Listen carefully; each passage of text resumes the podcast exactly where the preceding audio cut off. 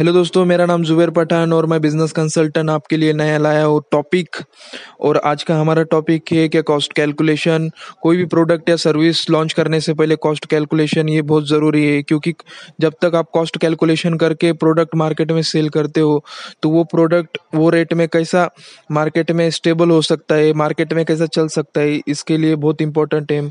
उसके अंदर manufacturing cost आता है। मैन्युफैक्चरिंग कॉस्ट हमें कम से कम रेट में अच्छे से अच्छा प्रोडक्ट बनाना है, फिर उसके बाद पैकेजिंग कॉस्ट आता है, ये सब में ज़्यादा खर्च इसमें होता है तो इसे कम करना चाहिए और बेहतर से बेहतर पैकेजिंग कैसे दे सकते हैं?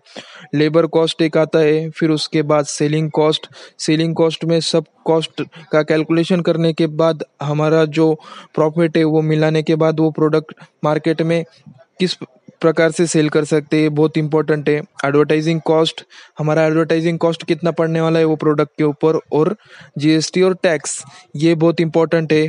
तो दोस्तों, आपको आज का मेरा एपिसोड कैसा लगा, आप मुझे इंस्टाग्राम पे बताइए और आपके कोई भी प्रॉब्लम्स और सोल्यूशन चाहिए हो तो मुझे इंस्टाग्राम पे मैसेज कीजिए। मेरा इंस्टाग्राम आईडी है Zubair seven eight six one thank you दोस्तों।